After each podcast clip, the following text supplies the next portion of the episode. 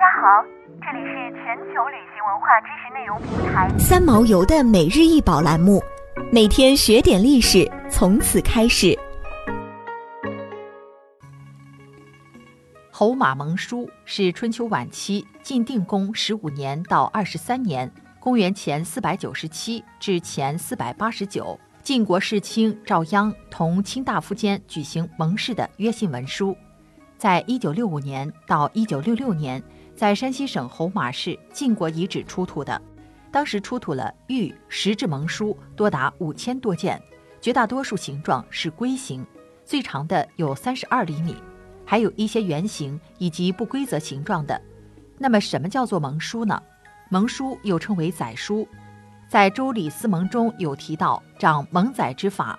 载盟誓也，盟者书其词于册，杀生取血，砍其生，加书于上而埋之，谓之载书，指的是当时的诸侯和卿大夫为了巩固关系，打击敌人，经常举行的盟誓活动。他们会将盟书112份，一份藏在盟府，而另外一份则埋在地下或者沉到河里，以取信于神鬼。盟书的词文通常是用朱笔写的，有少部分是墨笔，字体有点像是春秋晚期的铜器铭文。侯马盟书可以说是中国迄今为止发现最早毛笔字，是晋国人用毛笔手书的文字真迹，最能直接的真实反映春秋时代古人书写艺术的一批书法珍品。艺术独具风采，别具一格，其内容大概可以分为5大类型，包括盟人誓词、宗盟类、伪制类、纳誓类和诅咒类等。可以辨认文字的有656件，里头多则有200多字，少则只有10多个字。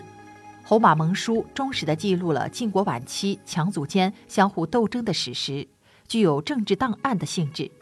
它的发现对于研究晋国历史、古代盟誓制度及古文字等均有重大意义，是1949年以来中国考古发现的10大成果之一，也是山西博物院馆藏的10大国宝之一。